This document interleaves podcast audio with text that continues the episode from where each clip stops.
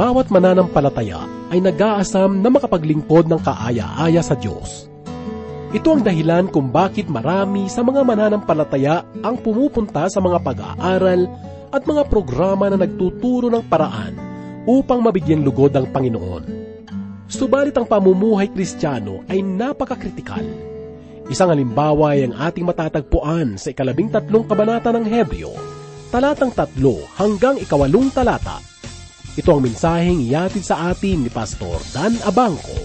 Dito lamang po sa ating programang Ang Paglalakbay. Galak na galak ako, o aking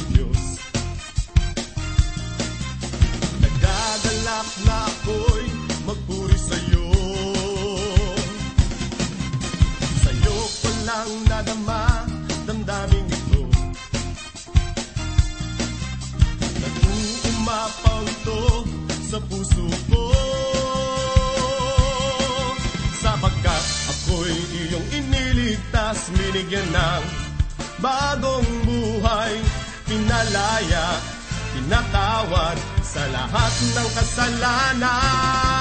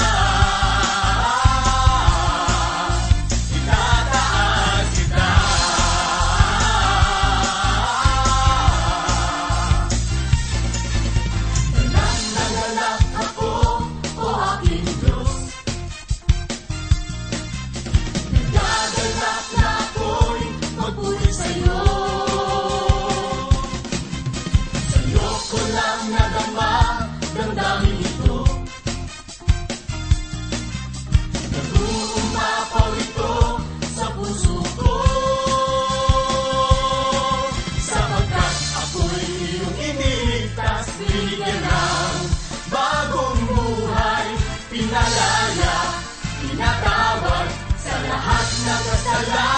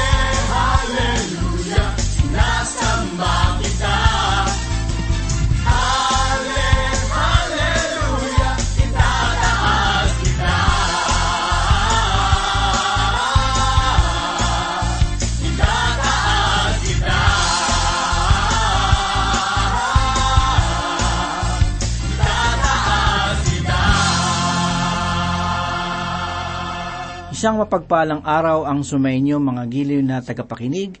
Oras na naman upang tayo po ay magbulay-bulay ng salita ng Panginoon. Ating ihanda ang ating puso't isipan sa mga katotohanan na masusumpangan sa banal na salita. Pastor Dan Abangco po ang inyong tagapanguna. Si Apostol Pablo ay nakaranas na mabilanggo at malagyan ng mga tanikala. Ganito po ang kanyang ipinahayag sa ikalabing tatlong kabanata ng Hebreyo sa ikatlong talata. Alalahanin ninyo ang mga bilanggo na parang kayo'y nakabilanggo kasama nila. Ang mga inapi na parang kayo na rin sa katawan. Ang simbahan ay tulad ng ating katawan. Kung ang isang mananampalataya ay nagdurusa, ang lahat ay nakakaramdam nito. Kung ang isa ay nagtataglay ng malubhang karamdaman, ang lahat ay nag-aalala sa loob ng simbahan. Kamusta na kaya ang inyong mga kapatid sa pananampalataya na mayroong karamdaman? Nadalaw na ba ninyo sila?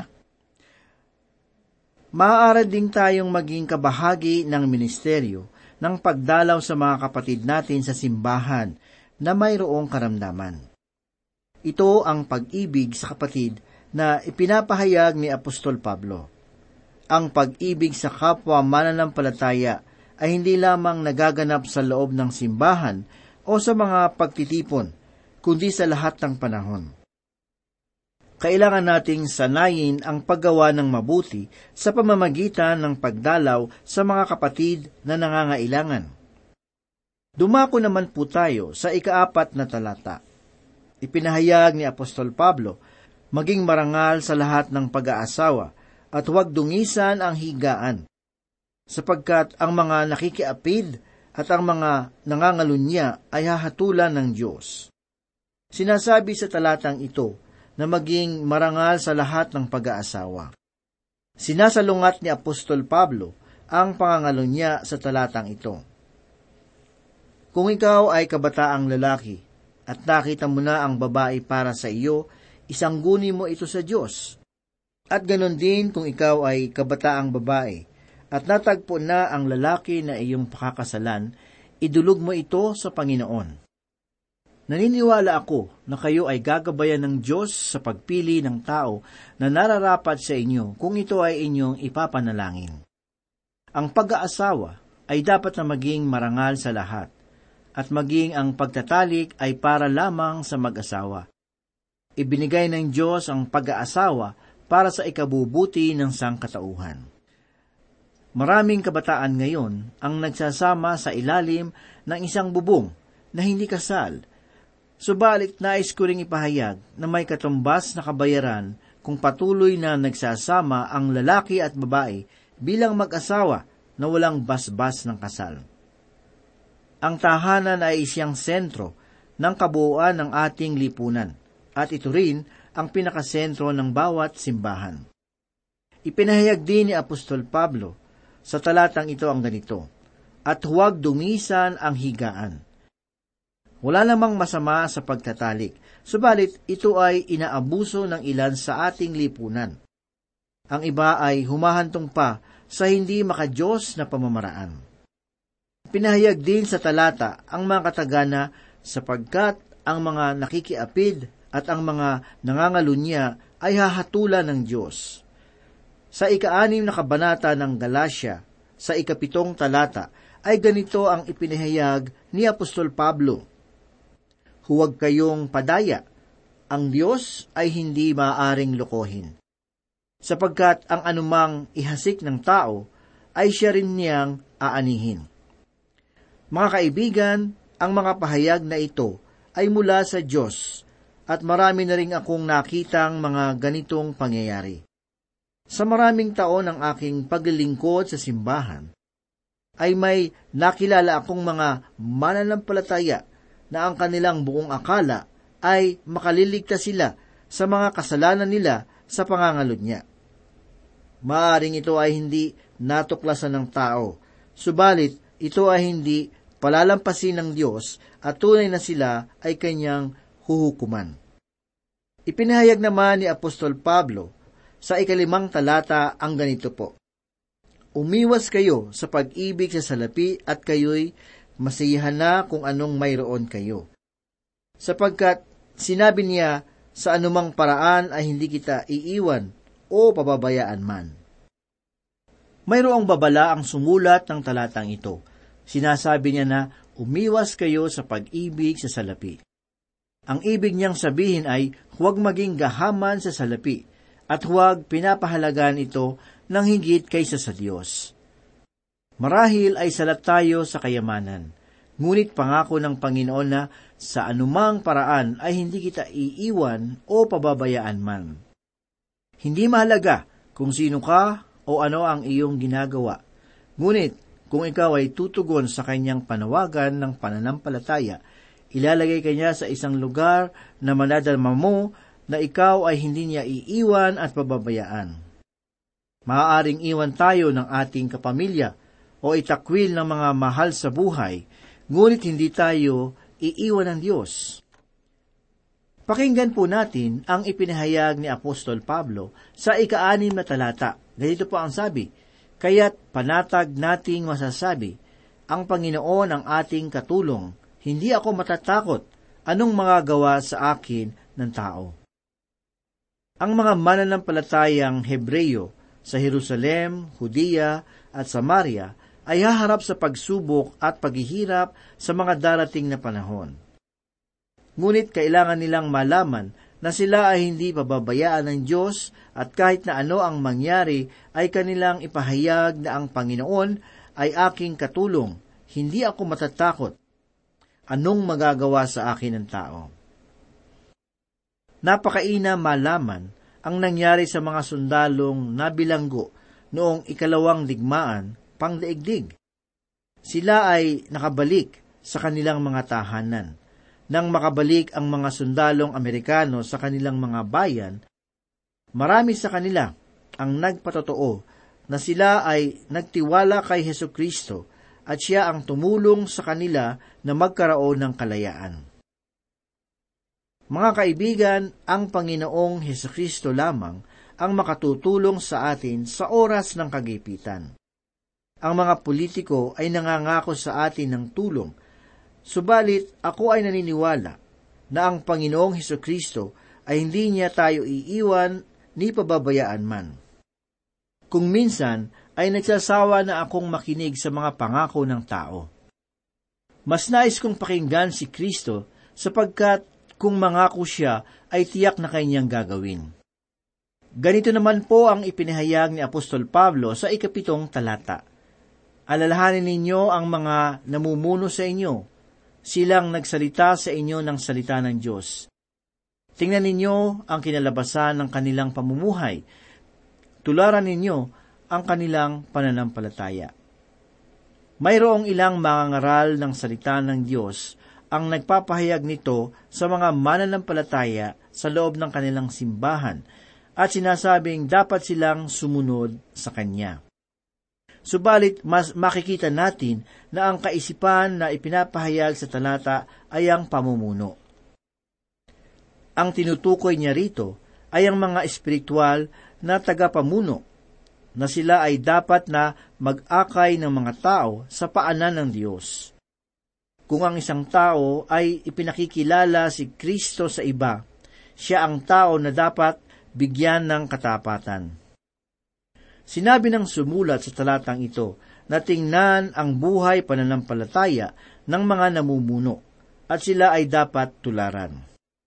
Sa ikawalong talata ay ganito naman po ang ipinahayag ni Apostol Pablo. Si Heso Kristo ay siya ring kahapon, ngayon at magpakailanman. Ipinahayag sa talatang ito ang pangalang Heso Kristo. Walang pag-aalinlangan sa salita ng Diyos, walang ibang pangalan, kundi Jesus lamang ang pangalan na ibinigay sa Kanya. Kristo naman ang pamagat na ginamit upang ipahayag ang kanyang pagiging Diyos ng kalangitan. Ang pangalang Jesus ang naguugnay sa Kanya at sa sangkatauhan. Ipinahayag ng pangalang ito ang pinakadakilang tao sa kasaysayan ng daigdig. Basahin po natin ang isang tula na nagsasabi ng ganito. Jesus, ang pangalang matimyas. Jesus, ang tinig ng pag-ibig. Ang nagbubunying mga itinakwil sa kanilang kapahingahan sa kalangitan. Jesus, ang pangalang mahiwaga na mayroong malumanay na tunog ng pag-ibig nakapagpapanginig at nakapagmamangha sa kanyang mga nilikha. Tunay na kamangha-mangha si Yesu Kristo noong siya ay naririto sa lupa. Ang mga tao ay nagtipon sa kanyang palibot sapagkat siya ay tunay na tao. Sila ay mga nagsisunod at inibig siya. Subalit marami sa kanila ang hindi natanggap ang kanyang pagkatao at mga pangaral. Ang pamagat na Kristo ay nagpapahayag ng kanyang makalangit na misyon dito sa sanlibutan. Siya ay isang Diyos na nagkatawang tao. Tunay na ang pangalang Heso Kristo ay nagpapahayag ng kadakilaan at kaluwalhatian. Marami ang nagsasabi na noong nakaraang siyam na raang taon, si Yesu Kristo ay nagpakita ng mga himala. Siya'y naging kahanga-hanga. Nagpagaling siya ng mga may sakit at nagpatawad ng mga kasalanan. Mga giliw na tagapakinig, si Yesu Kristo ay hindi nagbabago. Siya noon, siya ngayon, at siya magpakailanman. Ang kanyang mga katangian at ang pagiging Diyos ay hindi nagbago. Noong nakalipas na siyam naraang taon, siya ay naroon sa Bethlehem bilang isang sanggol. Subalit siya ay hindi na isang sanggol. Siya ngayon ay wala na sa Bethlehem. Lumaki siya at lumago sa kaalaman sa bayan ng Nazaret. Makalipas ang ilang taon, ay lumakad siyang muli sa kanyang bayan at nagpamalas ng mga himala at nagpagaling ng mga may sakit. Kung pupuntahan natin ang lugar ng Golgota sa lungsod ng Jerusalem, ay hindi natin makikita ang krus na pinagpakuan sa kanya. Ang kabuoang pananaw ng sulat na ito ay ipinapahayag na si Yesu Kristo ay naroon na sa kalangitan.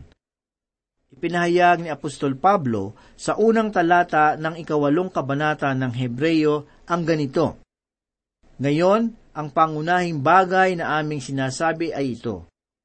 Mayroon tayong gayong pinakapunong pari na nakaupo sa kanan ng trono ng kamahala ng kalangitan. At sinasabi naman sa ikalabing dalawang kabanata ng Hebreyo sa ikalawang talata ang ganito, Pagmasdan natin si Jesus na siyang nagtatag at nagpakasakdal ng ating pananampalataya. Mga giliw na tagapakinig, ang ating kaligtasan ay nilubos na ni Kristo noong nakalipas na siyam na raang taon at siya ngayon ay nakaupo sa kanan ng Diyos. Siya ay nasa kaitaasan, subalit darating ang taktang panahon na siya ay muling paparito sa sanlibutan upang itatag ang kanyang kaharian. Hindi pa niya kinukuha ang mga mananampalataya sa sanlibutan, subalit darating ang panahon na ito ay kanyang gagawin. Siya ay wala na sa sanlibutan na gumagawa ng mga himala na tulad noon, subalit ang kanyang pagiging Diyos ay nananatili. Nung siya ay narito pa sa sanlibutan, siya ay isang Diyos na nagkatawang tao. Kung babasahin natin sa mga aklat ang tungkol sa bayan ng Israel, ay tunay na kamangha-mangha kung paanong ang isang Diyos na tulad ni Heso Kristo ay namuhay sa isang bayan na bakas ang kahirapan. Si Heso Kristo ay pumarito sa sanlibutan na kapantay natin. Isinilang siya sa lugar na walang taglay na yaman at karangyaan. Hindi siya isinilang sa Imperyong Roma, sa sentro noon ng karangyaan at kapangyarihan. Marahil ay natatakot tayo na mapulaan kung magkamali sa pagpapahayag ng pagiging tagasunod ni Yesu Kristo ay hindi natin masyadong binibigyan ng halaga. Bagkus, ang binibigyan natin ng pagpapahalaga ay ang kanyang pagiging Diyos at iyon ay tama. Sapagkat marami ngayon ang nagbibigay diin sa pagiging tao ni Yesu Kristo at ng kanyang mga kahinaan. Kayo ba ay nagtataka kung bakit ang mga tao ay nagnanais lumapit sa Kanya. Siya ay makapangyarihan at maamo, kahit ang maliit na bata ay lumapit sa Kanya. Nilinis niya ang templo, pinaalis niya ang mga nagpapalit ng pera at nagtitinda ng mga hayop sa loob ng templo. Ang mga tao ay sumusunod sa kanya sapagkat pinaniniwalaan nila ang kanyang mga ipinapangaral. Sa bayan ng Kapernaum ay nagpagaling siya ng isang lalaking ketongin. At kinakailangan niyang lisanin ang lugar sapagkat siya ay pinagkaguluhan ng mga tao at hindi na maipagpatuloy ang kanyang gawain. Maging ang mga publikano at makasalanan ay lumapit sa kanya na ikinagalit ng mga mapag-imapaimbabaw. Maging ang mga publikano at makasalanan ay lumapit sa kanya na ikinagalit ng mga mapagpaimbabaw. Noong siya ay pumaroon sa bayan ng Jericho sa huling bahagi ng kanyang ministeryo, maraming tao ang sumalubong sa kanya.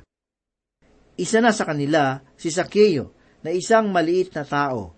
Kinailangan pang umakyat sa puno upang makita si Jesus. Nakita siya ng Panginoong Jesus at pinababa si Sakeo mula sa puno.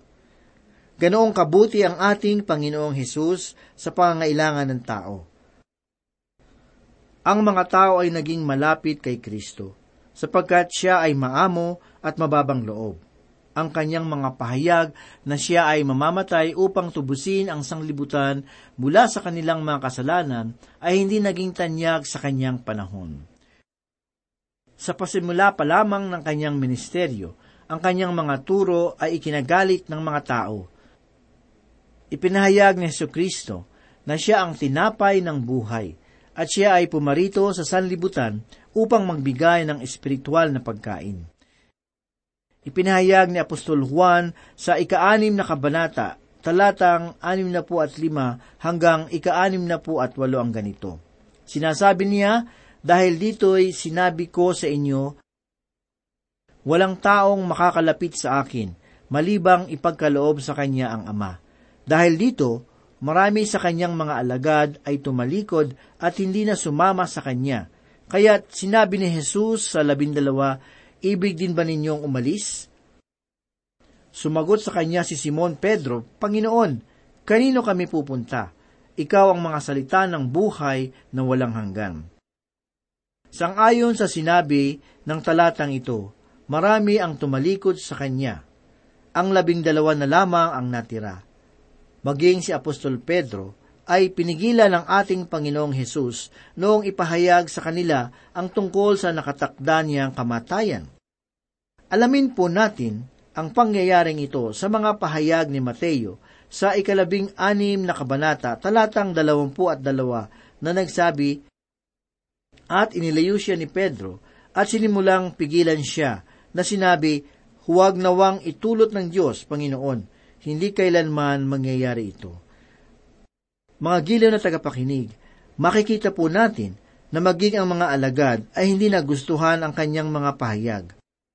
Nang magsimulang makilala ng mga tao si Yesu Kristo, ay natagpuan nila ang biyaya at katotohanan. At nakita rin nila ang liwanag at ang pag-ibig. Siya ay naging malapit sa tao, subalit noong siya ay mamamatay sa krus, nagsimula silang lumayo sa Kanya. Ang mga tao ay lumayo sa krus, subalit si Jesus ay nananatili na mapagmahal at mapagpakumbaba. Sinasabi ng mga mag-aaral ng kasaysayan na si Jerome Sabonanora ay nagpahayag sa maraming tao na sila ay dapat na maging malaya at siya ay pinalakpakan ng mga tao.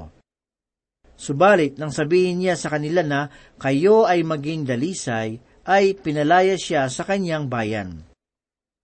Hindi siya tinanggap ng kanyang mga kababayan at hindi tinanggap ang kanyang mga turo. Ang ating Panginoong Hesus ay nagpahayag sa mga tao na tumalikod kayo sa inyong mga kasalanan. Pumarito ako upang ibigay ang aking buhay at kayo ay makalaya sa inyong mga kasalanan. Ang nananatiling paanyaya ng Panginoong Hesus ay nasusulat sa Ebanghelyo ni Mateo, Kabanata 11, 23. Sinabi ni Jesus, Lumapit kayo sa akin, kayong lahat na napapagal at nabibigatan sa inyong pasanin, at kayo'y pagpapahingahin ko. Si Yesu Kristo ay hindi nagbabago noon, ngayon at magpakailanman. Siya ay hindi magbabago at darating ang panahon na tayo ay magsusulit sa kanyang harapan. Makabubuti na siya ay iyong makilala ngayon siya ay nakilala ni Apostol Pablo, kaya't maging sa kanyang kamatayan ay nais niyang makilala ng lubusan si Yeso Kristo. Ipinahayag niya sa ikatlong kabanata ng Pilipos sa ikasampung talata ang ganito, upang makilala ko siya at ang kapangyarihan ng kanyang muling pagkabuhay.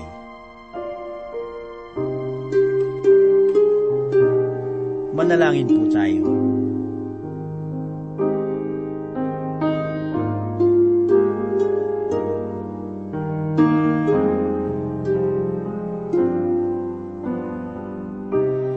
Dakila at mapagpala naming Diyos, kami po muli ay nagpapasalamat sa inyong kabutihan.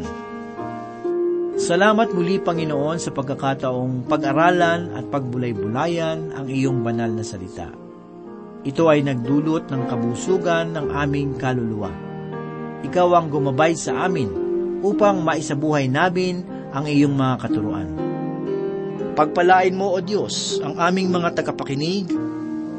Batid mo po ang kanilang mga pangailangan, ang kanilang mga pinagdadaanan, ang mga pagsubok sa kanilang buhay, at ang samot-saring tukso. Tulungan mo po na maging matatag ang kanilang pananampalataya upang sila ay maging matagumpay. Salamat o Diyos at loobin mong sila ay muling makasubaybay sa muling pag-aaral ng banal mong aklat. Ito po ang aming samot na langin sa pangalan ni Jesus. Amen. Kung iyong nakikita ang nangyayari sa ating munting mundo'y puno na ng gulo Tao'y naghahanap, kayamanan ang hangad Sa paniwalang